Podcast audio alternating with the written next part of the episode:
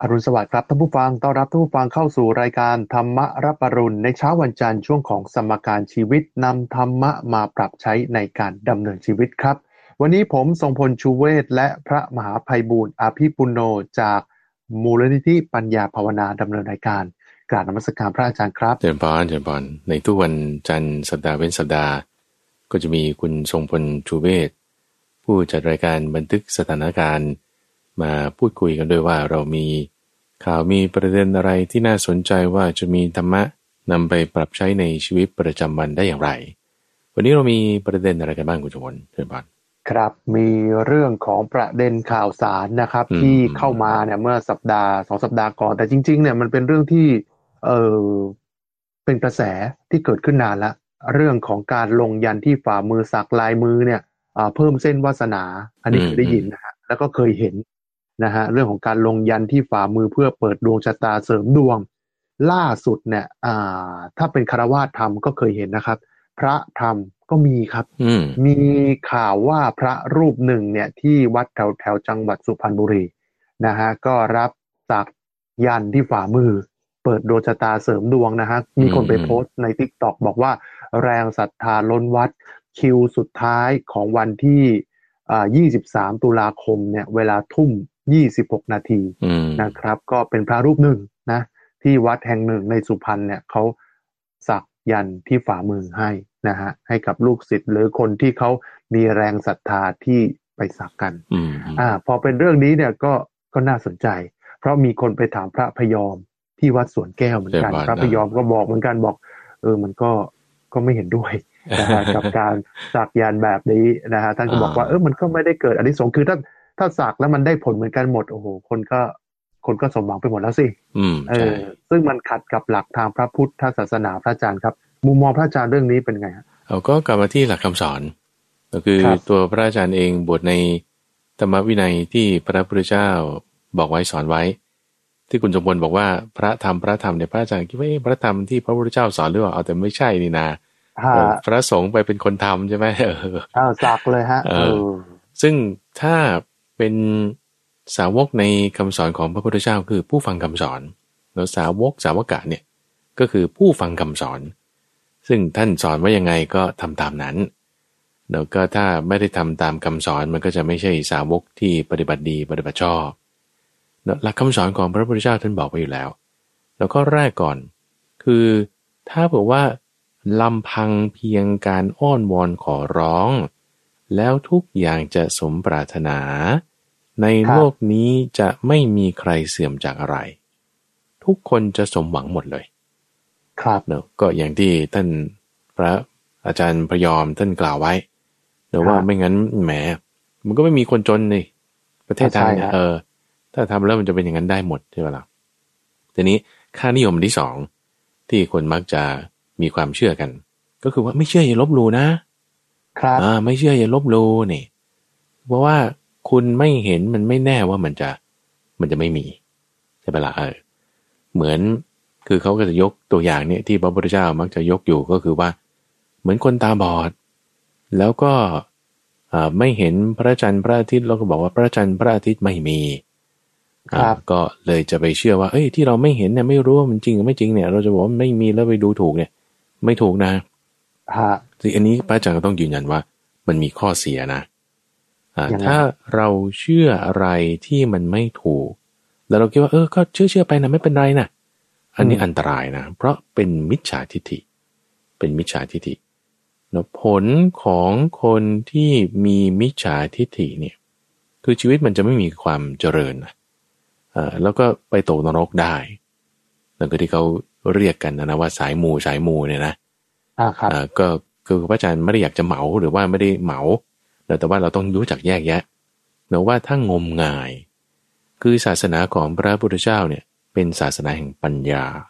เพื่อที่จะเลิกเพิกถอนความงมงาย ทีนี้ถ้าเราใช้เวลาไปกับเรื่องงมงายแล้วก็เอ้ยทำทำไปนะไม่เป็นไรนะอ่านี่คือคุณงมงายแล้วครับจิตใจของเราเนี่ยมันจะเศร้าหมองทำไมเศร้าหมอง เพราะมันเป็นโมหะไง มันเป็นโมหะ พอเราเออน่าก็ทำทำไปนะไม่เป็นไร ความไม่ฉลาดตรงเนี้ยมันเป็นโมหะที่จะพอกผูนครับรัตนะคือพระพุทธพระธรรมพระสงฆ์ที่จะเป็นทางให้เราไปถึงปัญญาเนี่ยมันจะเศร้าหมอง ทางที่เราจะดำเนินว่าเออให้เกิดมีปัญญาขึ้นแต่ว่าจิตใจเราก็ไม่ได้เชื่อก็ไม่ลบหลู่แต่ก็ทำไปนะแต่ทำไปในสิ่งที่มันไม่ใช่สาระเห็นเรื่องที่ไม่ใช่สาระว่าเป็นสาระขึ้นมา เห็นเรื่องที่เป็นสาระกลับว่าไม่เป็นสาระแล้วจิตใจมันจะไม่น้อมไปหมายความว่าไม่น้อมไปหมายความว่าอย่างสมมติถ้าถ้าเราก็ไม่ได้เชื่อร้อยเปอร์เซ็นต์แต่เขาไปทำทำเขาหน่ะเขาสักเราก็สักด้วยใช่ไหมเขาชวนไปเราก็ไปด้วยเขาไหว้เราก็ไหว้ด้วย แต่เราก็ไม่ได้เชื่อร้อยเปอร์เซ็นต์ทีนี้ไอ้ตรงลักษณะจิตที่เป็นแบบเนี้ยมันก็จะไม่ทำให้เราไปทางที่จะมีสาระได้ร้อยเปอร์เซ็นต์เหมือนกัน ครับอ่าคือสมมติเรา อันนี้มันไม่ใช่สาระแต่เราก็ทำทำไปนะเผื่อฟลุกอ่า เราก็คิดว่าไม่ใช่สาระแต่ก็เป็นสาระขึ้นมานิดหน่อยนะเผื่อมันดีไอ้จิตที่มันจะไปทางสาระ เช่น พระพุทธธรรมประสงค์ให้เกิดปัญญาเนี่ย มันก็ไปไม่เต็มที่ไงฮะอ่านี่มันมีข้อเสียเลยเนอะแล้วก็ถ้าเราทำเป็นอาจินทำเป็นอาจินเนี่ยหมายถึงทำบ่อยๆอ่าปีนี้ก็ทำแล้วปีหน้ามีเทรนอะไรใหม่อีกก็ไปอีกปีถัดไปพระอาจารย์ฟันรงให้เดี๋ยวมันก็มีเทรนใหม่ต่อไปอีกนะอ่า ก่อนหน้านี้ก็อะไรอ่าเกี่ยวกับจตุคามใช่ไหมก่อนมากับราหู เอออ่าเออกระทาเวสุวรรณอีก แล้วก็อะไรพญานาคนี่มีตลอดอ่าครูกายแก้วอะไรแบบนี้ใช่ไหมไม่คือต่อไปก็ต้องมีต่อไปอีก ครับเนอะทีนี้ว่าก็เทรนต่อไปแล้วก็เทรนต่อไปเนอะจนจนบางคนน่ะ บ้านบางคนน่ะ คุณอยู่บนหิ้งพระเนี่ย โอ้โห เต็มไปด้วยสิ่งเหล่านี้ เครื่องรางของแข็งการปลุกเสกเลขยันอะไรเต็มไปหมดเลย พระพุทธรูปก็มีนะ เออครับธรรมจักรก็มีนะเอ่อรูปครูบาอาจารย์ก็มีนะ แต่พวกนี้ก็มีเหมือนกัน ทีนี้พอเรามาปนปนกันเนะมันก็จะเศร้าหมองไง คุณสมบัติก็จะมันจะเศร้าหมองแต่ความที่ว่าอย่างบทสวดที่เราบอกว่าเออที่พึ่งของเราอื่นไม่มีพระพุทธเจ้าเป็นที่พึ่งของเราเท่านั้นอย่างเงี้ยนะครับอ่ามันก็เลยจะทำให้ ปัญญาของเราเนี่ยเศร้าหมองไปได้ไม่เต็มที่ เพราะฉะนั้นพระอาจารย์ก็อยากจะแนะนำว่า ถ้าเราเป็นผู้ที่มีศรัทธาในพระพุทธ พระธรรมและพระสงฆ์อย่างเต็มที่แล้วเนเราให้ตั้งจิตอันนี้ให้ตั้งมั่นเลยเนทั้งนี้ทั้งนั้นเราไม่ได้ไปลบหลู่ดูถูกใคร แต่เราบูชาพระพุทธพระธรรมพระสงฆ์เท่านั้น อย่างที่เราพูดกันในสัปดาห์ก่อนเราคิดว่าคุณสมบูรณ์จะจำได้ที่ว่าอย่างเช่น ครับ การที่ว่าเราจะบูชาท้าวเวสสุวรรณบูชาพระอินทร์บูชาพญานาคเนี่ย ไม่ใช่บูชาด้วยความที่ว่าให้เกิดลาบปัจจัยสีหรือว่าให้พ้นทุกข์ อันนี้คือเข้าใจผิดแล้วนะแต่บูชาด้วยความที่ท่านเหล่านั้นเป็นผู้มีศีลอย่างเงี้ย เอออย่างนี้เหมาะสมอยู่ อันนี้จะฟังเข้าท่าอยู่เขามีศีลเราก็บูชาอย่างนี้ ถึงจะถูกต้องแล้ว ก็ก็เหมือนแบบเราไปที่ทำงานเจอรุ่นพี่อะสวัสดีครับท่าน สวัสดีครับพี่อย่างเงี้ย ก็ก็ได้ไงแต่เราไม่ได้คิดจะไหว้พี่หรือไหว้หัวหน้าหรือไหว้เจ้านายเราด้วยความที่ว่าฉันจะขอพ้นทุกข์มันมันคนละอย่างมันคนละอย่างครับ เพราะฉะนั้นเราตั้งสถานะของเราไว้ไว้ให้ถูกเนาะแล้วก็เข้าใจหนึ่งหนึ่งเรื่องก่อนหน้าก็คือว่า การสำเร็จได้ด้วยการอ้อนวอนขอร้องหรือเรื่องที่ เป็นเครื่องรางของขังอะไรเงี้ยมันมันไม่ใช่มันไม่ถูกหลัก ครับสองไอ้ความที่ว่าคำพูดที่ว่าไม่เชื่ออย่าลบหลู่เนี่ย เข้าใจให้ถูกว่า ให้มีพระตนตรัยเป็นที่พึ่งอย่างเดียว ถึงจะถูก ไม่งั้น ปัญญาของเราจะมีความเศร้าหมอง แล้วประการที่สามเราสร้างเหตุให้ถูกต้องเราสร้างเหตุของความมั่งคั่งร่ำรวยเนื่อก็เช่นว่าต้องมีมิตรดี ต้องมีความพยายาม ต้องรู้จักใช้จ่ายทรัพย์อย่างเหมาะสมสม่ำเสมอ แล้วก็เป็นผู้ที่รู้จักเก็บรักษาทรัพย์ เนี่ยจะเป็นเหตุเป็นปัจจัยให้ถึงความมั่งคั่งร่ำรวยได้ แล้วก็ก็สร้างเหตุให้เหมาะสมถูกต้องถึงจะถูกนะครับนะเจริญบานครับพูดถึงเมื่อสักครู่นี้พระอาจารย์บอกพูดถึงบทสวดนะพอพอดีผมก็นึกขึ้นมาได้นะฮะเดี๋ยวนี้ในโลกโซเชียลหรือว่าไปบางที่บางวัดบางแห่งนะฮะ มีบทสวดที่ไม่เคยเห็นเหมือนกันพระอาจารย์เออ ที่บอกว่าสวดแล้วเป็นเอ่อจะได้เป็นเศรษฐีมั่ง สวดแล้วจะพ้นทุกพ้นกรรมมั่งสวดแล้วจะหายจากโรคภัยไข้เจ็บอะไรต่างๆ อ่านและฟังดูก็ก็ไม่เข้าใจครับ เพราะว่าเป็นภาษาบาลีฮะเออชาวบ้านก็จะไม่เข้าใจแต่ในฐานะที่เอ่อพพระนะฮะพระอาจารย์เนี่ยก็เอ่อพอทราบภาษาบาลีใช่ไหมครับเรียนบาลีมีใช่ความรู้เรื่องภาษาบาลีพระพระ ส่วนใหญ่ทุกรูปนะฮะจะมีความเข้าใจและอ่านและแปลภาษาบาลีออกพระอาจารย์อย่างบทสวดเนี่ยที่ให้เป็นเศรษฐีที่ได้พ้นกรรมอะไรแบบนี้ จริง ๆ แล้วมันเป็นบทสวดตามนั้นไหมฮะ โอเคเอ่อมนต์เอาคำว่ามนต์ก่อนนี่ก็คือครับเป็นลักษณะที่ ถ้าถ้าผมว่าเราเราเริ่มมาตั้งแต่คำสอนของพระพุทธเจ้าเนี่ยนะฮะการสวดที่มีในสมัยพระพุทธเจ้าเนี่ยคือ ท่องเพื่อที่จะท่องจำเหมือนท่องสุดคูณนะท่องเพื่อที่จะท่องซ้ำ ก็จะว่าคือเราไม่ได้ว่าสองหนึ่งสองสองสองเป็นสี่แล้วฉันจะสอบผ่านติดสอบติดมหาลัยคือไม่ใช่นะครับเอ่อคุณท่องสุดคูณเนี่ยเพื่อที่จะจำได้ใช่ไหมแล้วก็ต้องมีเหตุต่อไปอีกในการที่คุณจะเรียนวิชาตรีโกณมิติวิชาแคลคูลัสแล้วคุณก็จะสอบผ่านได้ก็ต้องต่อไปอีก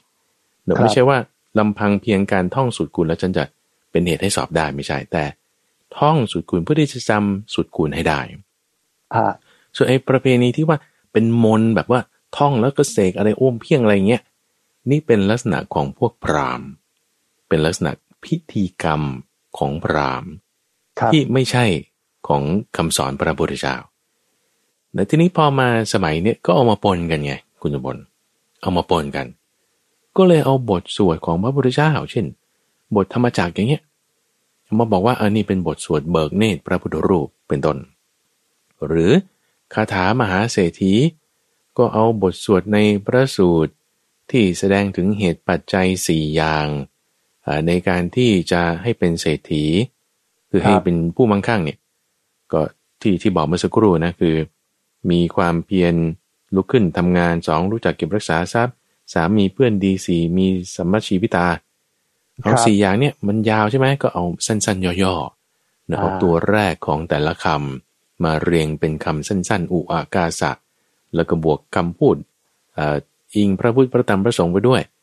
แล้วก็ขอให้รวยขอให้มั่งคั่งขอให้ถูกหวยอะไรเงี้ย บอกนี่เป็นคาถาเศรษฐีนี่แต่งใหม่ทั้งสิ้น แต่งใหม่ทั้งสิ้นเขาแต่งใหม่แล้วฮะครับอ๋อคือมีที่มาอย่างนี้เข้าใจไหมมีที่มาจากพระสูตรเดิมอย่างนี้ แล้วก็เป็นสิ่งที่พระพุทธเจ้าตรัสไว้อย่างนี้ ครับคือ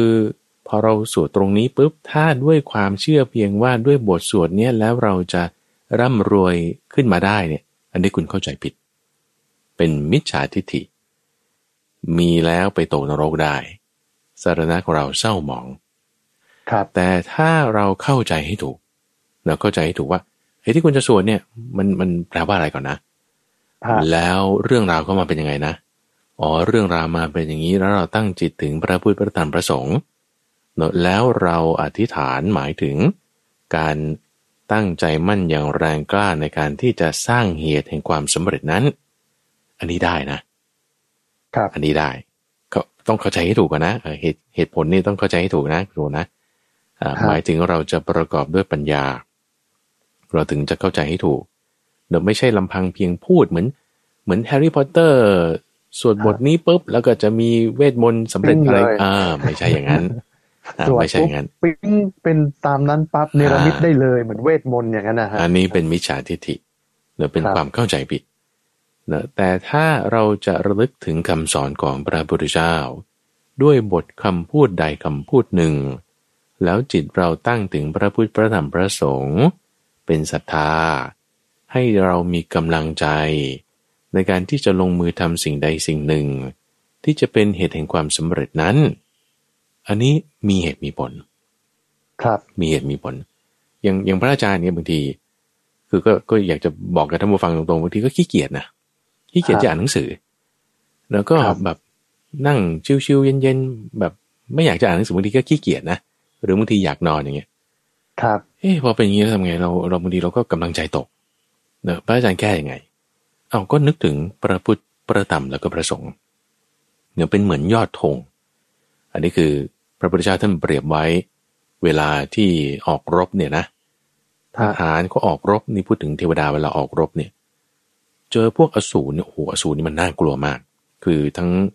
รูปร่างท่าทางอาวุธอ่าพวกเทวดาบางทีก็กลัวก็ตกใจเราตกใจโอ้เทวดายังกลัวอ่า ตกใจกลัวแล้วเขาก็จะต้องมองที่หัวหน้าของเขา ครับหัวหน้าของเขาคือเท้าวสกกะเทวราชเอ่อพระอินทร์ หรือว่าท้าวเวสสุวรรณเหล่าเนี้ยพอนำทัพจะไปรบเนี่ยเขเขาก็จะมีธงปักอยู่ที่ราชรถของท่านเหล่านั้นเหล่านั้น แล้วก็พวกนี้ก็จะยืนนิ่งเลยครับพวกเทวดาอื่นเห็นยอดธงว่าเออหัวหน้าเราเองอยู่ หัวหน้าเราไม่หนีเราก็ต้องสู้ละนะอ่าอ่าแต่ท่านบอกงี้บอกว่า แม้จิตใจของท้าวสักกะ แม้จิตใจของท้าวเวสสุวรรณบางทีก็กลัวเหมือนกัน จิตใจข้างในเนี่ยบางทีสั่นไหวดิ๊กดิ๊กดิ๊กดิ๊กอยู่เพราะว่า กลัวพวกอสูรเหมือนกัน แต่ก็ต้องยืนนิ่งนะอ่าฮะทีนี้นี่เป็นอุปมาอุปมา ให้มาอุปไมยเนยเปรียบเทียบกับตัวเราหรือว่าถ้าตัวเราเนี่ยโอ้ยบางทีก็อยากจะด่าคนเอ่อมีความคิดขี้เกียจมีความอ่อนครับแอมีความเห็นผิด เอ๊ะจะทำไงให้เรากลับมามีกำลังใจตั้งมั่นไว้ได้เหมือนเดิม ดูที่ยอดธงธงในที่นี้คือพระพุทธพระธรรมและพระสงฆ์ พระพุทธเนี่ยไม่ใช่หมายถึงพระพุทธรูปแต่คือหมายว่าใช่อยู่บางทีเรามองพระพุทธรูปหรือมีพระเครื่องห้อยคอ แต่เราอย่าไปติดที่ตรงนั้น แต่ให้เข้าถึงการตรัสรู้ก่อนพระพุทธเจ้าเอาตรงนี้เราไม่ได้เอาที่ตัวพระพุทธเจ้าหรือว่าพระธาตุหรือว่าจีวรหรือว่าบริการของท่านด้วยนะฮะแต่เอาตรงการตรัสรู้นี่คือพระพุทธหมายถึงเขานี้ ครับ พระธรรมที่ว่าให้นึกถึงยอดธงอันที่สองคือพระธรรมเนี่ย ไม่ใช่หมายถึงตัวซีดีหนังสือ หรือความรู้ที่บทสวดที่เราจำได้วันนี้เป็นคาถานะ อะไรอย่างนี้ ไม่ใช่แค่นั้นนะ แต่หมายถึงธรรมะที่อยู่ในจิตใจของเราเช่นศรัทธาความเพียรปัญญาพวกนี้ต้องอยู่ในจิตใจของเรานี่คือธรรมะและข้อที่สามยอดธงอันที่สามก็คือพระสงฆ์หรือพระสงฆ์เนี่ยก็ไม่ใช่หมายถึงเพียงแค่ว่าคนโกนผมห่มเหลือง หรือบางทีเรามีรูปเคารพของครูบาอาจารย์ จีวรของครูบาอาจารย์ รูปเหรียญของพระสงฆ์รูปใดรูปหนึ่งอย่างนี้ ไม่ไม่ใช่แค่นั้นอย่าไปติดตรงนั้นครับหรือบางคนอาจจะมีถึงขนาดว่า นี่เป็นพระธาตุของพระสารีบุตรของพระอรหันตสาวกรูปใดรูปหนึ่ง อย่าไปแค่นั้น แต่ว่าหมายถึงการปฏิบัติดีปฏิบัติชอบของตัวเราเองของตัวเราเอง ถ้าเรานึกถึงสามข้อนี้ จะเป็น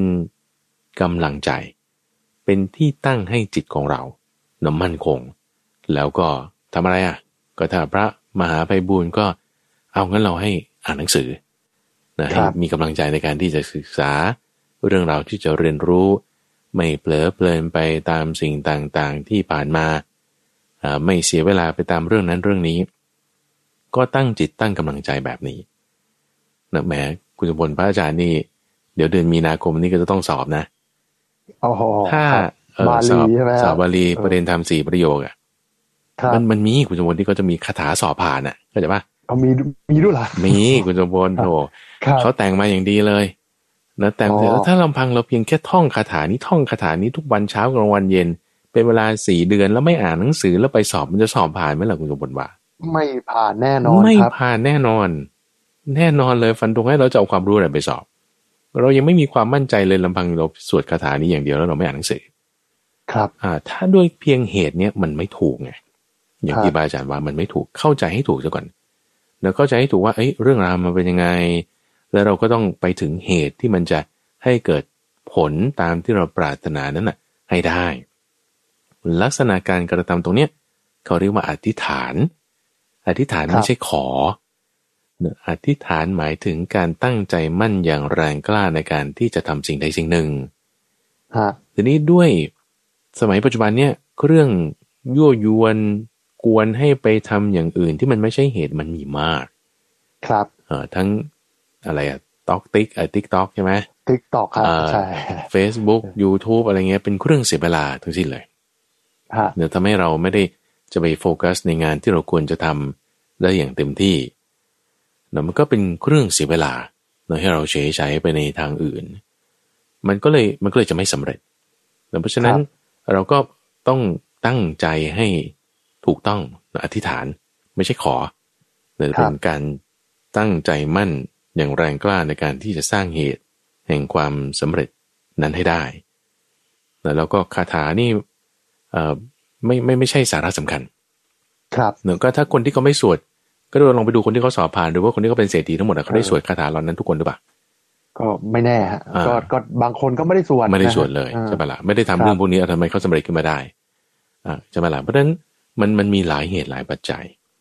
ฮะนะแล้วก็ถ้าตามคำสอนของพระพุทธเจ้าก็จะมีเฉพาะเรื่องที่พูดไปแล้วสี่อย่างซ้ำอีกครั้งหนึ่งก็คือหนึ่งการขยันลุกขึ้นทำงานสองรู้จักรักษาทรัพย์ สามการมีเพื่อนดี และสี่การรู้จักรายรับรายจ่ายให้สม่ำเสมอ เท่านั้นเองจะเป็นเหตุแห่งความเป็นเศรษฐี แล้วก็ถ้าเรื่องอื่นๆเช่นสอบพาน สุขภาพแข็งแรงก็มีอย่างอื่น แตกต่างกันไปนั่นเองเจริญบานครับแสดงว่าความหมายของบทสวดเนี่ยมีความสำคัญมากกว่าให้เราไปคำนึงว่าความหมายนั้นคืออะไร แล้วก็นำไปประพฤติปฏิบัติ ไม่ใช่อ่าสักแต่ว่าสวดแต่ไม่รู้ความหมาย อันนี้ก็ไม่ได้เกิดประโยชน์อะไรใช่ไหมครับพระถูอาจากรย์ต้องถูกต้องเจริญบา นอืมนะครับอะบทสวดพ้นกรรมหรือเป็นเศรษฐีเนี่ยจริง ๆ ก็ต้องไปดูความหมายนะครับว่าหลักใหญ่ใจความความหมายของบทสวดนั้นหมายถึงอะไร แล้วก็ประพฤติปฏิบัติตามสิ่งเหล่านั้นนะครับ ก็จะนำไปสู่ทางที่ถูกต้องนะครับ เมื่อสักครู่เราได้คุยเรื่องของการขอนะฮะบอกว่าสวดมนต์แล้วขอขอนู่นขอนี่การขอเนี่ยมันเป็นพฤติกรรมกิเลสเสมอไปหรือเปล่าครับเอ่อความอยากเนี่ยมันถือเป็นกิเลสหมดเลยหรือเปล่าอะพอพูดอย่างนี้ อาจจะฟังดูแล้วงงๆเอ๊ะการขอหรือความอยากเป็นกิเลสยังไง อยากรวย อยากมีอำนาจเหนือใครอืมอืมอันนี้น่าจะเป็นกิเลส แต่ถ้าอยากเป็นคนดีล่ะครับ อยากให้มีคนนับถือ อยากให้เป็นที่รัก หรือ เออ อยากจะบรรลุธรรมอยากเป็นพระอรหันต์แบบนี้เนี่ย แบบหลังนี่มันจะเป็นกิเลสเสมอไปไหมคือคือสมควรไหมฮะ ที่อยากจะอยากแบบนี้เจอมันเป็นกิเลสเป็นบาปไหมครับเอ่อลักษณะที่ เป็นเหตุของความทุกข์ก่อนนะเหตุของความทุกข์เนี่ยท่านใช้คำว่าตัณหานะคือครับความทะยานอยากนะตัณหาครับคือความทะยานอยาก ถ้าเรามีตัณหายังไงมีทุกข์แน่นอนแล้วคนดีๆที่มีทุกข์เราเห็นกันอยู่แล้วคนเช่นว่าเอ่อคนนี้ดีมากๆเลยนะ มีความดีแล้วก็เขาก็ทุกข์เพราะความไม่ดีของคนอื่น ครับเช่นคนนี้ทำไม่ดีเลยแหมฉันก็เลยหงุนหงิดที่เขาว่าเขาทำไม่ดีอะเออเอ้าทำไมคุณ แบบเขาเขาเขาทำไม่ดีไม่ใช่ตัวคุณเองทำไม่ดีแล้วทำไมคุณมีความทุกข์อะก็อยากให้เขาเอาไปเดือดร้อนอะไรเป็นกับเขาเอออยากให้เขาเป็นคนดีไงใช่ปะล่ะเออครับอ่าก็โดยเฉพาะยิ่งแม่กับลูกเงี้ยอ่าหรือภรรยาสามีอย่างเงี้ย สามีเป็นคนไม่ดีแต่ภรรยาเป็นคนดี เป็นคนมีศีลสามีครับกินเหล้ามีชู้ภรรยาเนี่ยก็ทุกข์ไปด้วยอ่าเดือดร้อนด้วยฮะอ่าอ่า เพราะอะไรเพราะว่าก็อยากให้สามีเป็นคนดี ไอ้ความอยากนี่แหละมันจึงเป็นความทุกข์ตรงนี้นะที่ที่พระอาจารย์หมายถึงว่าอยากแบบนี้ อยากให้สิ่งนี้เป็นอย่างนี้อย่างนี้อย่าเป็นอย่างนั้นอย่างนั้นเลย ความอยากแบบเนี้ยเป็นความทุกข์แน่นอนเนี่ยเป็นอ่าให้เกิดทุกข์ไงให้เกิดทุกข์เนี่ยทีนี้เราต้องแยกสองส่วนแล้วความอยากก็อย่างหนึ่ง ความเพียรก็อีกอย่างหนึ่งคนละอย่างกัน ครับฟังให้ดีนะความอยากก็อย่างหนึ่ง อย่างหนึ่งนะ ความเพียรก็อย่างหนึ่งเอ่อความเพียรต่างกับความอยากยังไงอ่าความเพียรมีทั้งที่เป็นมิจฉาและที่เป็นสัมมา ความเพียรเนี่ยหมายถึงการที่เราทำจริงแน่วแน่จริง ลงมือทำอ่าทีนี้การลงมือทำอะไรที่กิเลสเพิ่มเขาเรียกว่ามิจฉาวายามะ การทำอะไรจริงจังที่กิเลสลดนั่นเรียกว่าสัมมาวายามะ ครับ เรียกว่าสัมมาวายามะ อย่างเช่นว่าถ้าบอกว่าเอ่อคุณอยากร่ำรวย เอาใช่สิฉันก็อยากร่ำรวยมันก็โอเคใช่ปะล่ะ เอ่อก็เราก็จะมีทุกข์ตรงหนึ่งละว่าฉันก็อยากร่ำรวยแต่ฉันยังไม่ร่ำรวย อย่างนี้ทำไงดีอะอ้าวก็ประจบสอพอเลียเจ้านายเอ่อกุเรื่องขึ้นมาแล้วก็ลงมือทำจริง ๆ เลยนะ พวกเนี้ยอ่าแล้วก็อาจจะทำความดีบ้างมีผลงานบ้างนิดหน่อย แต่ว่าก็ในระหว่างทางก็ต้องเหยียบคนนั้นเอ่อเบียดเบียนคนนี้บ้างลักษณะเนี้คือเป็นมิจฉาวายามะมาปนด้วยถูกไหมให้เขาสำเร็จขึ้นมาได้เขาก็เลื่อนตำแหน่งได้มีเงินทองได้ก็ก็ว่าไป แต่แต่ในขณะที่ถ้าสมมติเราว่าเออฉันอยากบรรลุธรรมตามตัวอย่างที่คุณสมบูรณ์บ้ามานะฉันอยากบรรลุธรรมความอยากนี้เป็นตัณหาแน่นอนนะเป็นตัณหาแน่นอน ทีนี้เอาฉันอยากบรรลุธรรมแล้วคุณทำไงเอาฉันก็ลงมือทำสิ คุณทำอะไรฉันก็รักษาศีล แล้วฉันก็ตั้งสติไว้ แล้วฉันก็อ่านหนังสือธรรมะ แล้วฉันก็คบเพื่อนดีไอ้การกระทำแบบเนี้ยกิเลสลด กิเลสลดนะ ครับ กิเลสลดก็เป็นสัมมาวายามะไง สัมมาวายามะกิเลสจะลด กิเลสลดตัณหามันก็ลดด้วย กิเลสลดตัณหามันก็ลดด้วย เพราะฉะนั้นลักษณะที่ว่าเราตั้งไว้ซึ่งความอยากแล้วคุณทำตามมรรคแปดความอยากนั้นน่ะ มันจะลดลงโดยอัตโนมัติ ครับอ่ามันมันต่างกันตรงนี้นะ มันต่างกันตรงนี้ สมมติเราตั้งความอยากไว้เช่น อยากรวยอยากอะไรเสร็จแล้ว แล้วเราทำลงไปเกิดความอยากมันเพิ่มขึ้น เฮ้ยฉันได้ล้าน ฉันอยากได้ร้อยเออหมายถึงว่าฉันอยากได้ร้อยฉันอยากได้พันฉันได้พันแล้วฉันอยากได้แสนได้แสนแล้วฉันอยากได้ล้านใช่ไหมฉันได้ล้านแล้วฉันก็อยากได้สิบล้านอย่างเงี้ยแสดงว่ากิเลสคุณเพิ่มแล้วเนี่ย กิเลสคุณไม่ได้ลด แต่ว่าทั้งนี้ทั้งนั้นดูเฉพาะตัวเลขมันอาจจะบอกไม่ได้ร้อยเปอร์เซ็นต์นะนะอ่าบางบางคนได้มากแล้วก็เขาก็ให้มากด้วยก็ ก็อาจจะต้องดูแตกต่างกันไป แต่ว่านี่กำลังพูดถึงว่า ถ้ามีความอยากแล้ว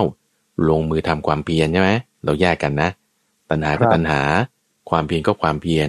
ความเพียรมีสองแบบ มิจฉากับสัมมา ถ้าคุณมีตัณหาแล้วคุณทำความเพียรแบบมิจฉาตัณหาเพิ่ม ตัณหาเพิ่ม ถ้าคุณมีตัณหาแล้วคุณทำความเพียรแบบสัมมา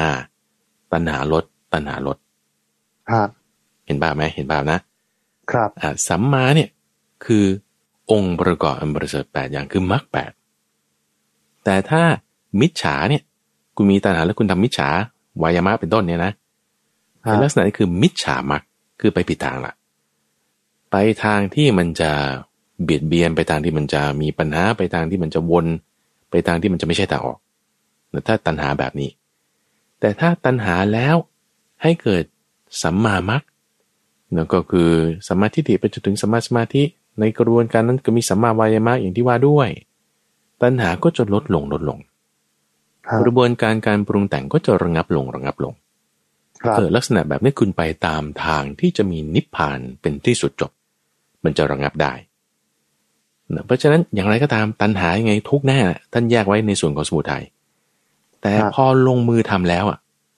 เราต้องมาลงส่วนของมรรคละหนึ่งออกมาอริยสัจสี่มีสี่อย่างนะครับทุกสมุทัยนิโรธและมรรคอย่าเอามาปนกัน เวลาเราวิเคราะห์เราต้องแยกกันอ่า ถ้าตัณหาทุกอย่างมันจะไม่ดีทุกอย่าง ใช่อันนี้บอกให้ได้เลยว่าตัณหาไม่ดีแน่นอนแล้วแล้วคุณทำไงกับมัน คุณทำยังไงมันเออมันก็ต้องมีการ take action อันใดอันหนึ่ง เพราะว่าตัณหาเป็นสภาวะของจิตที่มันอยู่ในจิตของเรา แล้วพอมีตัณหาแล้วคุณทำอะไรกับมัน คุณทำอะไรต่อไปฉันก็ทำความเพียรแบบไหน be specific ให้มันชัดเจนนิดนึงเออแบบมิจฉาหนึ่งก็จะเป็นลักษณะที่ว่ากิเลสเพิ่ม ผิดศีลเบียดเบียน คิดไปในทางกาม คิดพยาบาท นี่ก็คือกิเลสเพิ่ม ด้วยเหตุแห่งตัณหานั้น การลงมือทำที่เป็นมิจฉาวายามะนั่นน่ะไม่ดีครับตัณหานั้นก็ไม่ดีอยู่แล้วนะ การลงมือทำตามมิจฉาวายามะนั้นน่ะไม่ดีอาทีนี้ถ้าฉันอยากบรรลุธรรมเอาอยากบรรลุธรรมแล้วไงต่อ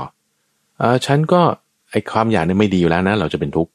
ถูกป่ะเราจะเป็นทุกข์แน่นอนเพราะว่าเราก็เรายังไม่มีอะการบรรลุธรรม เรายังไม่เป็นอะพระอรหันต์เรายังไม่มีอะไรในความเป็นอริยบุคคล แล้วคุณทำยังไงกับสิ่งนี้ที่คุณอยากเอางั้นฉันก็ไปลงมือทำลงมือทำอะไร ให้มันเจาะจงหน่อยเออฉันก็ลงมือทำรักษาศีล ฟังเทศคบเพื่อนดี มีสมาธิอ่านั่นคือมรรคแปดถูกป่ะเป็นสัมมาวายามะการกระทำลงตรงเนี้ยกิเลสมันจะลด ตัณหามันก็จะลดตัณหาลดกิเลสลด การลงมือทำนั้นน่ะ ดี เป็นทางที่จะไปสู่นิพพานได้แต่เพราะพอเราแยกกันปุ๊บมันจะมีความชัดเจน มันจะมีความชัดเจนเอาทีนี้ถ้างั้นตัณหาลดแล้วจะทำให้ความเพียรลดไหมอ่าเออถูกปะพอตอนแรกเรามีตัณหามาก เราก็เลยมีความเพียรที่เป็นสัมมาวายามะมาก เออ เช่น อยากมีบุญบารรมีอยากเป็นที่รักอยากเป็นพระอรหันต์อะไรแบบเนี้ยอ่าอยากบรรลุธรรมอ่าทีนี้พอเราทำไปทำไปแล้ว เอ่อทำหมายถึงว่าถ้าถูกทางด้วยแล้วนะนะ ครับตัณหามันลดลงตัณหามันลดลงเอ๊ะจะไม่ให้ความเพียรเราลดลงหรือไม่เนาะก็ก็ตอบได้เลยในตัวเพราะว่ามรรคเนี่ยพอเราทำไปทำไปแล้วมันเป็นอุปนิสัยคุณสุพลอุปนิสัยเนี่ยมันก็จะไปอยู่ในส่วนของสัมมาสติสัมมาสมาธิไปโดยอัตโนมัติส่วนของสัมมาสติส่วนของสมาสมาธิไปโดยอัตโนมัติเนี่ยมันก็จะหมุนต่อไปหมุนต่อไปตามทางต่อไปตามทางต่อไป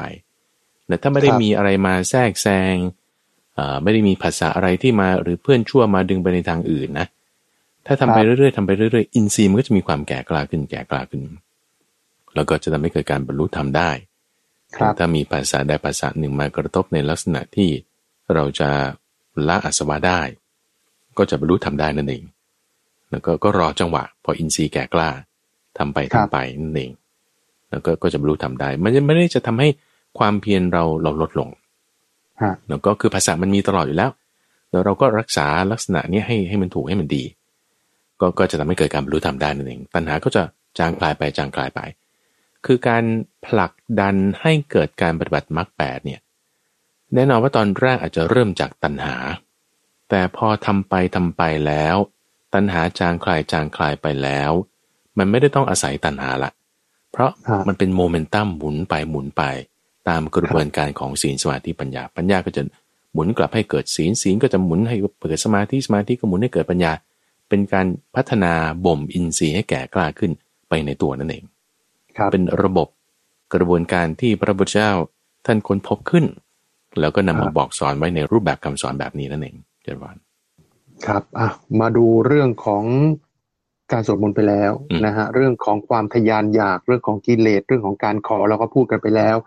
อีกประเด็นหนึ่งฮะ เรื่องของการกรวดน้เจริญพรำไม่ว่าจะทำบุญใส่บาตรนะครับ หรือว่าจะทำบุญอะไรใด ๆ ก็ตามนะฮะ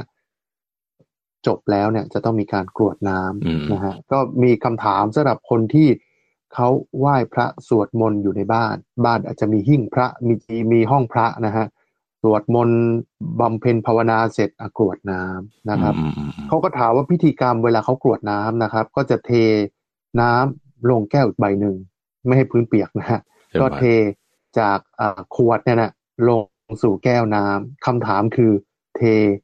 ขวดลงสู่แก้วน้ำเนี่ย จะต้องบทสวดบทไหน และเวลาเอาจากแก้วน้ำที่เทเสร็จแล้วเนี่ย ไปรดน้ำต้นไม้ควรสวดบทสวดบทไหนครับพระอาจารย์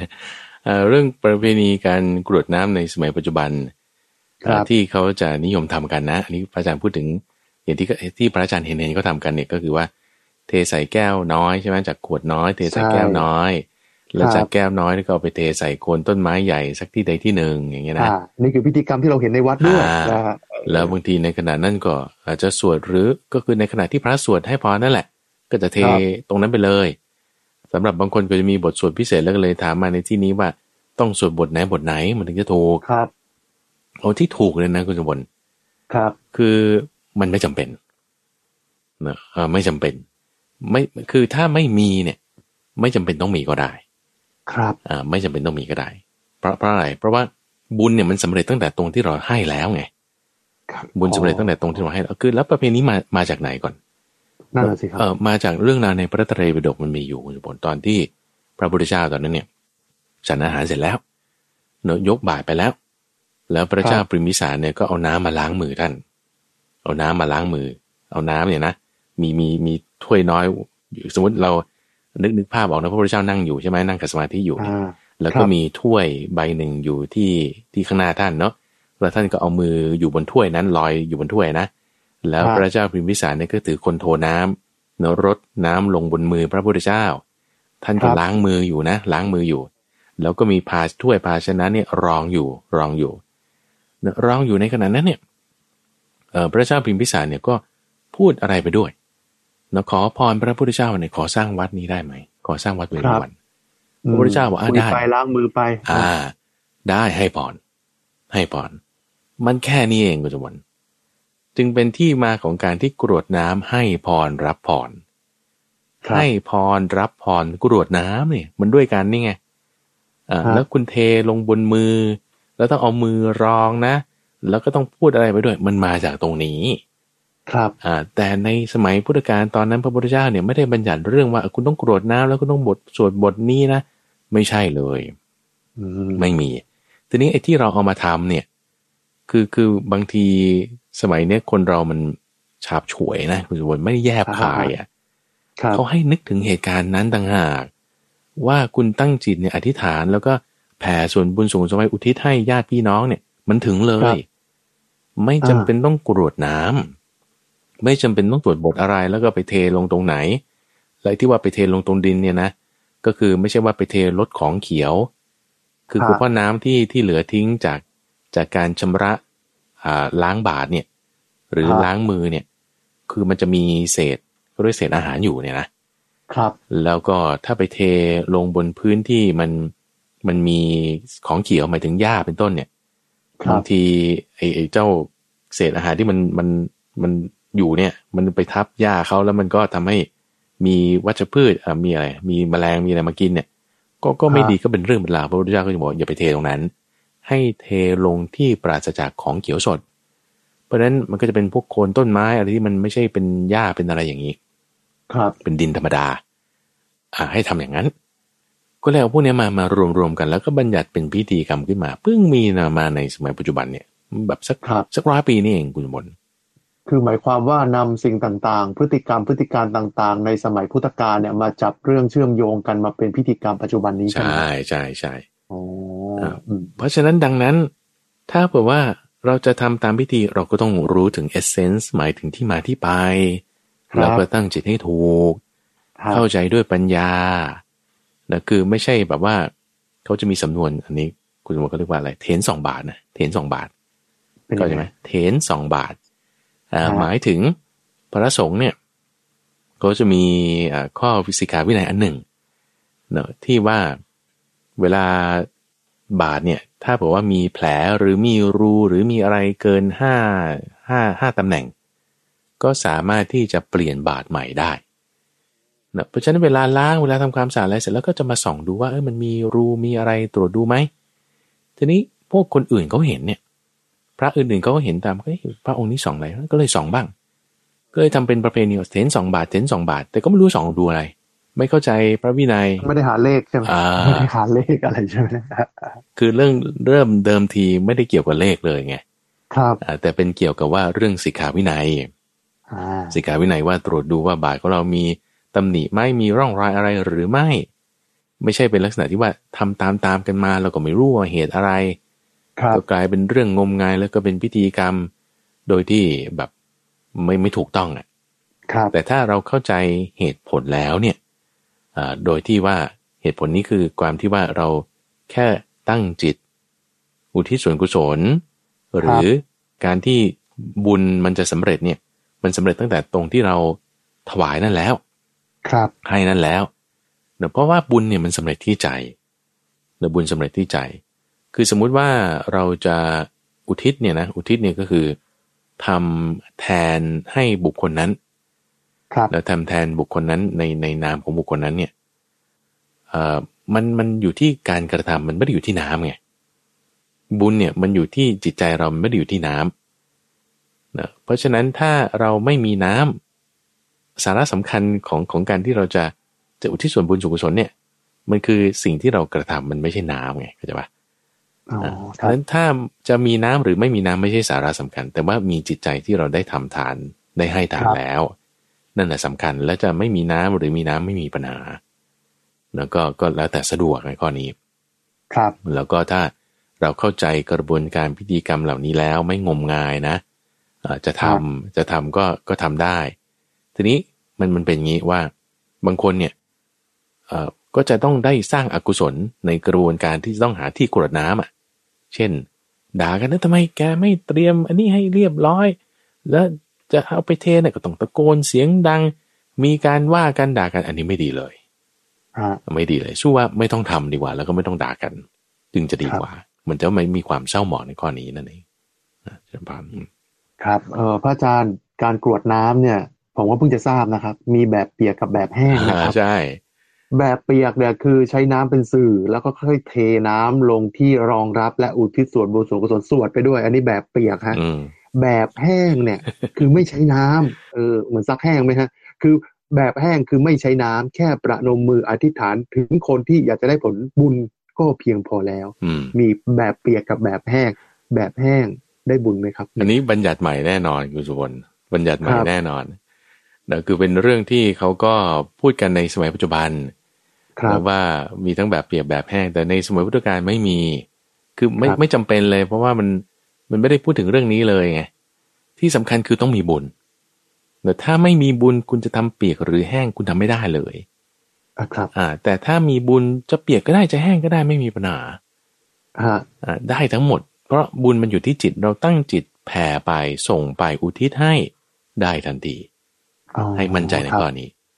ให้มั่นใจในข้อนี้ไม่จำเป็นต้องมีน้ครับำ จะจะมีก็ได้ไม่ว่าอะไรไม่มีปัญหาพิธีกรรมไม่สำคัญใช่ไหมครับสำคัญที่น้อยจิตกว่า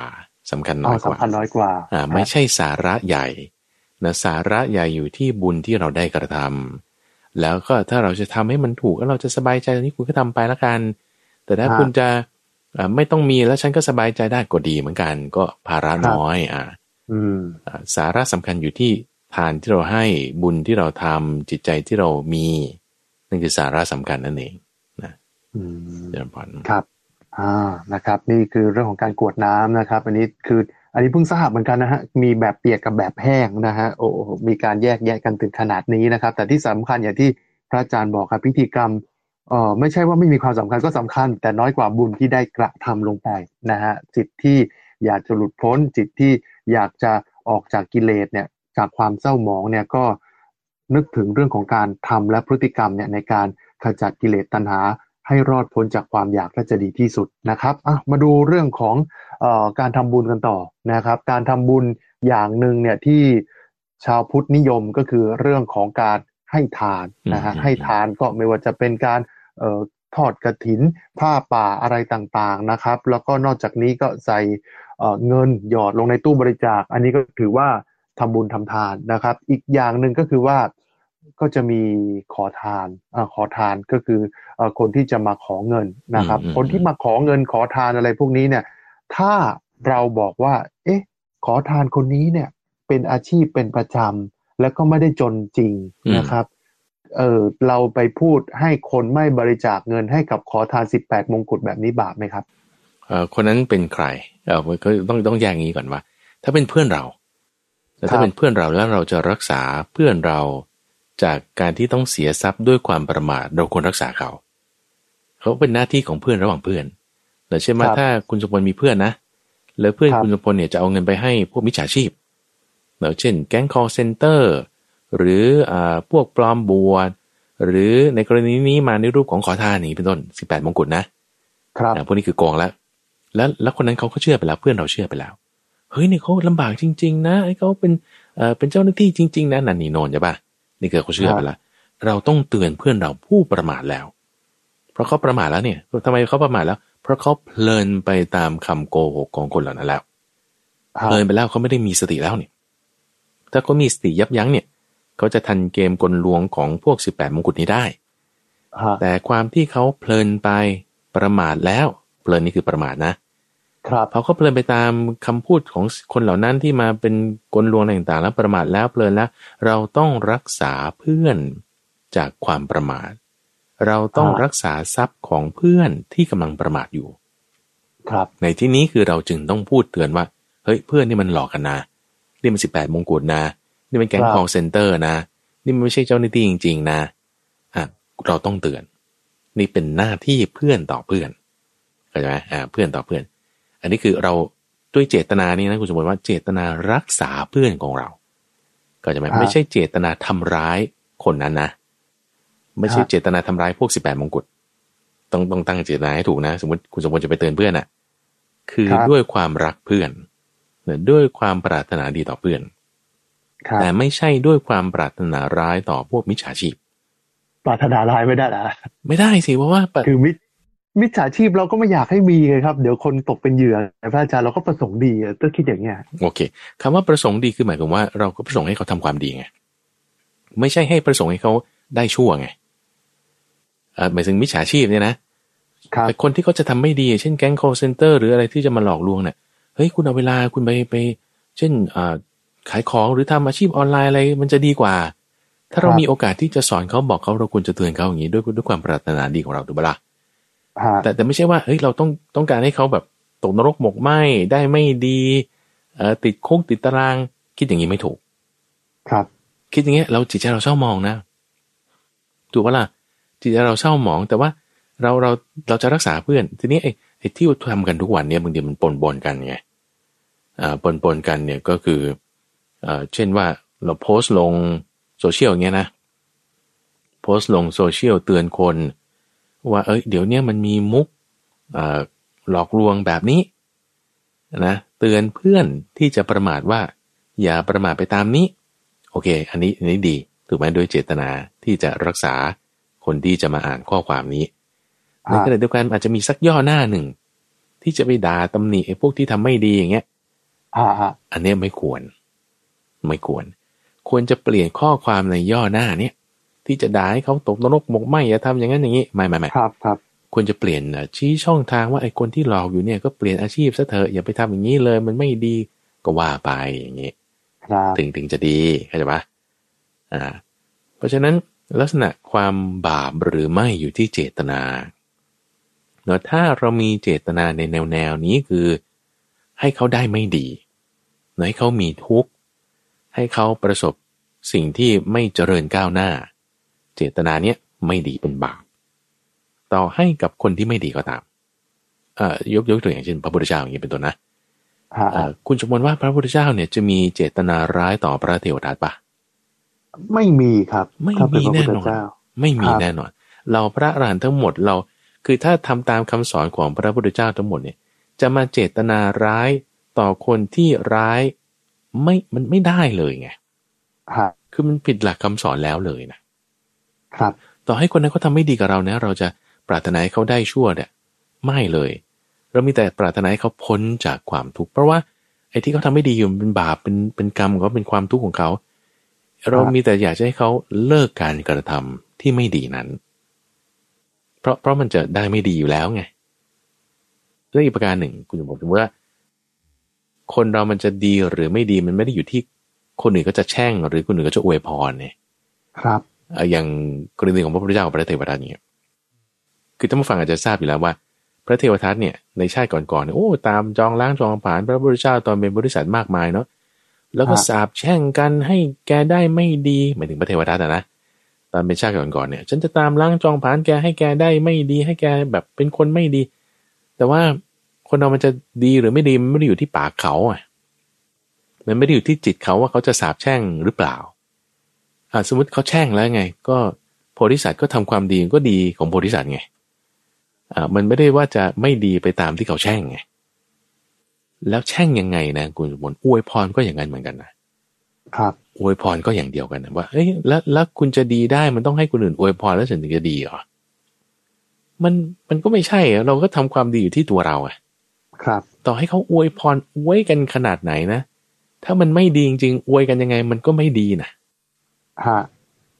ก็เข้าเข้าใจอยู่เนอะคิดว่าท่านฟังคงเข้าใจเข้าใจนะครับเออครับแต่คนเรามันมักจะอย่างนี้ว่า เฮ้ยอวยพรสิดีสาบแช่งกันนะไม่ดีอ้าวก็คือนี่คือคุณไปตามกระแสแล้วไงอ่าไปตามกระแสเราก็ต้องอย่าจิตใจเราต้องให้มั่นคงอย่าไปตามกระแสเหล่านี้ ครับ เราอยู่ที่การกระทำของเรา แน่นอนว่าการอวยพรกันก็เป็นสัมมาวาจาก็ดี แต่มันครับจะดีหรือตัวเราจะดีหรือไม่ดีไม่ได้อยู่ที่คำอวยพรของเขา แล้วแล้วดูคำอวยพรที่พระพุทธเจ้าดีไซน์ออกแบบให้พูดนะ ให้พระพูดเนี่ย ไม่ไม่ได้จะมีแบบว่า เอ่อให้ให้คุณต้องไปเกลียดใครอะไรยังไงใช่ไหมอาเกลียดนี้ไม่มีอยู่แล้วนะ แล้วก็ครับบอกว่าให้มีความสุขให้มีความเจริญเนี่ย ไม่ใช่พูดลอยๆ แต่ว่ามีเหตุมีปัจจัยเสมอ เช่น คนที่ให้ทานมีจิตเมตตาก็จะเป็นเหตุให้มีความสุขความเจริญ จะพูดแค่นี้ด้วยเหตุด้วยผล จะไม่ใช่พูดพูดลอยๆ ขอให้คุณมีความสุขขอให้เดินทางปลอดภัย แต่จะมีเหตุกำกับไว้ ในผลที่อวยพรให้นั้นเสมอฮะอ่าให้เข้าใจอย่างนี้เสร็จปุ๊บเราก็จะไม่ไปตามขี้ปากเอ่อคือคำพูดของใครก็แล้วแต่ แล้วตัวเราพอพอมีจิตใจน้อมไปแบบเนี้ยมีความเข้าใจแบบเนี้ยมันเป็นปัญญาเนี่ยเราก็จะสามารถที่จะปฏิบัติในลักษณะที่ว่าเออมิจฉาชีพที่ผ่านมาควรจะเตือนใครยังไง การกระทำทางกายวาจาใจของเรา มันจะบริสุทธิ์ขึ้นบริสุทธิ์ขึ้น ครับพอบริสุทธิ์ขึ้นบริสุทธิ์ขึ้นปุ๊บไอ้ทางที่เราจะไปถึงนิพพานมันก็จะเร็วขึ้นเร็วขึ้นนะอินทรีย์ของเราก็จะแก่กล้ามากขึ้น แก่กล้ามากขึ้นแต่นี้ก็พูดถึงตรงนี้ปุ๊บมันต้องย้อนกลับไปตั้งแต่ตรงตอนแรกที่พูดตั้งแต่ต้นรายการเนี่ยว่าเออถ้าเราแบบว่ายังเอออันนี้ก็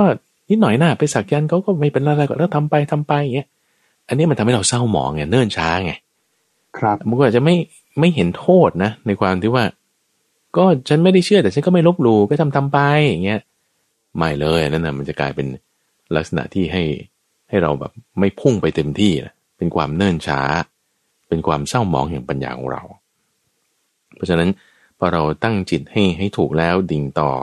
พระพุทธพระธรรมพระสงฆ์แล้วก็ปฏิบัติตามมรรคแปดเนอจิตใจไม่เบียดเบียนใคร มีภาษาอะไรไงมาก็ค่อยๆแก้ไปแล้วมันก็จะพอไปได้ไม่ปรารถนาร้ายกับใคร ใครทำไม่ดีก็ปรารถนาให้เขาพ้นจากความทุกข์นั้นเนะเรามีเพื่อนที่จะเจอปัญหาอะไรเราก็พยายามที่จะรักษาเขา ในลักษณะที่จะให้เขาไม่ประมาท และในขณะเดียวกันก็ไม่สร้างอากุศลธรรมต่อไปด้วยนะกก็จะดีกับทั้งตนเองทั้งผู้อื่นและทั้งสองฝ่ายนั่นเองเจริญบานครับพูดถึงเรื่องของศีลบ้างฮะศีลข้อหนึ่งเนี่ยที่บอกว่าสุรามีระยะนะฮะไม่ดื่มสุราอะไรพวกนี้นะฮะมันก็นำไปสู่ความประมาทและเป็นบาป ถ้าไม่ดื่มสุรา แต่ค้าขายกับโฆษณาสุรา หรือว่าค้าขายสุรานี่บาปไหมครับ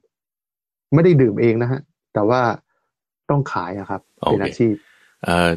ถ้าไม่ดื่มก็ไม่ผิดศีลคือคือเราต้องกำหนดข้อนี้ให้ให้ชัดเจนในหนึ่งบุญกับบาปโอเคนะ แล้วก็ทานศีลภาวนาเนาะเช่นบุญก็เกิดจากการให้ทานรักษาศีลและภาวนาก็ได้ใช่ไหม บาปก็เหมือนกัน ก็เกิดจากการที่ผิดศีล การไม่การความประมาทคือไม่ภาวนา แล้วก็การที่งมงายก็เป็นไม่มีปัญญาใช่ปะทีนี้แสดงว่าบาปเนี่ยไม่ได้เกิดจากการที่ไม่ผิดศีลหรือผิดศีลอย่างเดียว มันคือบาปไม่ได้เกิดจากการผิดศีลอย่างเดียว หมายความว่าไง หมายความว่าถ้าเราไม่กินเหล้าเราก็ไม่ผิดศีลไง ครับ แต่ไม่ใช่ว่าจะไม่บาปนะหมายความว่า ถ้าคุณขายสุรา บาปด้วย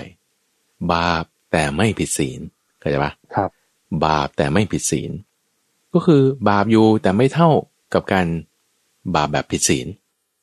ครับ เพราะฉะนั้นสิ่งที่พระพุทธเจ้าเตือนไว้ว่าเออเป็นการค้าขายที่ไม่ควรค้าขาย แล้วก็หนึ่งในนั้นเป็นการค้าขายสุราและการค้าขายสัตว์เป็น การค้าขายเนื้อสัตว์ การค้าขายยาพิษ และการค้าขายอาวุธห้าอย่างเนี้ยควรหลีกเลี่ยง เป็นอกรณียกิจ คือกิจที่ไม่ควรทำไม่ควรค้าขาย ทีนี้ถ้าค้าขายเราก็สนับสนุน กระบวนการให้ผิดศีล มีส่วนบาปแน่นอน แต่ไม่ผิดศีลก็จะก็คือบาปอยู่แต่ว่าไม่มากเท่าผิดศีล ครับอ่าเพราะฉะนั้นเราจะแก้ยังไง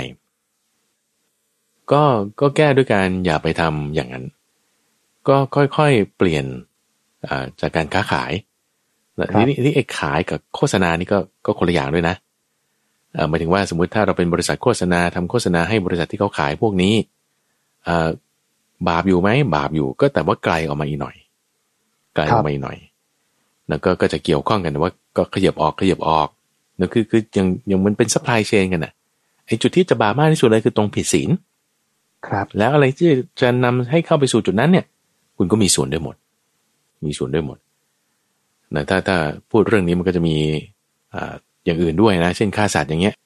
เช่น กรณีโทษประหารอย่างเงี้ยนะโทษประหารยังไงก็การฆ่าคนยังไงก็บาปอยู่แล้วต่อให้ผิดกฎหมาย ต่อให้เขาทำผิดกฎหมาย แล้วเราทำตามกฎหมายในการที่ต้องฆ่า ยังไงก็บาปเพราะว่ายังไงก็ผิดศีลเพราะเป็นการฆ่าใช่ไหมอ่าแล้วคนที่เกี่ยวข้องกับกระบวนการนี้ทั้งหมดมันก็จะมีส่วนที่บาปไปด้วย วิธีวิธีป้องกันในวิธีป้องกัน เอาก็ลดเจตนาลงซะก่อนเนลดเจตนาลง เจตนาเนี่ยท่านก็จะพูดไว้อยู่สามระดับคุณจะบนนะคือเหมือนกับว่าเราเอาไม้ทำเป็นรอยกรีดลงบนน้ำนะเอาไม้ขีดลงเป็นรอยกรีดลงบนน้ำรอยกรีดเนี่ยจะประสานตัวกลับเข้าด้วยความรวดเร็ว เพราะเพราะมันเป็นน้ำถูกปะละ่ะเปรียบเทียบกับรอยกรีดที่เรากรีดลงบนทราย นะบนทรายเนี่ยรอยนี้มันจะหายไปก็เมื่อน้ำขึ้นหรือว่าฝนตกครั้งต่อไปถูกปะแล้วก็ถ้าเปรียบเทียบกับรอยกรีดที่ทำลงบนหินโอ้รอยกรีดบนหินนี่อยู่หลายหลายร้อยปีนะหลายร้อยปี อันนี้คือเป็นอุปมาอุปมาเปรียบเทียบกับอุปมาคือเจตนาของเราเจตนาเช่นว่าถ้าเราต้องการเช่นโฆษณาเงี้ยให้คนติดกันมากๆเลย เจตนาแบบโอ้พุ่งมุ่งไปเต็มที่ เอามันก็จะเหมือนกับรอยกรีดบนหิน เราก็ทำด้วยการลดเจตนาลงแล้วกันก็ทำตามงานที่ฉันได้รับมานะรับมอบหมายมาทำให้มันดีก็แล้วกันก็จบแค่นี้ แล้วก็จะลดเจตนาลง แต่ว่าก็ไม่ใช่ว่าจะไม่บาปนะ แต่ความบาปนั้นก็จะเบาบางลงหน่อย ครับ แล้วก็ถ้าดีขึ้นเลยก็คือว่า ก็ไปทำอย่างอื่นซะไปทำอาชีพอื่นอ่าแต่ว่าถ้ามันยังต้องค้าขายอยู่ต้องใช้เลี้ยงชีพอยู่ ก็ค่อยตั้งจิตอธิษฐานก็ คือทำอย่างอื่นสร้างบุญอย่างอื่นไปด้วย เช่นการภาวนาการรักษาศีลข้ออื่นอย่าให้ผิดพลาด แล้วก็ค่อยตั้งจิตอธิษฐานในการที่จะเปลี่ยนอาชีพ หรือว่าทำการกระทำทางกายวาจาของใจของเราเนี่ยให้มันบริสุทธิ์เพิ่มขึ้นแล้วก็ก็จะค่อยเปลี่ยนแปลงได้นั่นเองเจริญพรครับเอาละครับ ทั้งหมดนี้นะครับเป็นเรื่องราวครับที่เรานำมาฝากในรายการธรรมรับอรุณในเช้าวันจันทร์ครับ ช่วงของสมการชีวิตครับ วันนี้เวลาหมดแล้ว ผมทรงพล ชูเวศและพระมหาภัยบูรณ์อภิปุโน จากมูลนิธิปัญญาภาวนา ลาท่านฟังไปก่อน พบกันใหม่ในครั้งหน้า สวัสดีครับเจริญบาน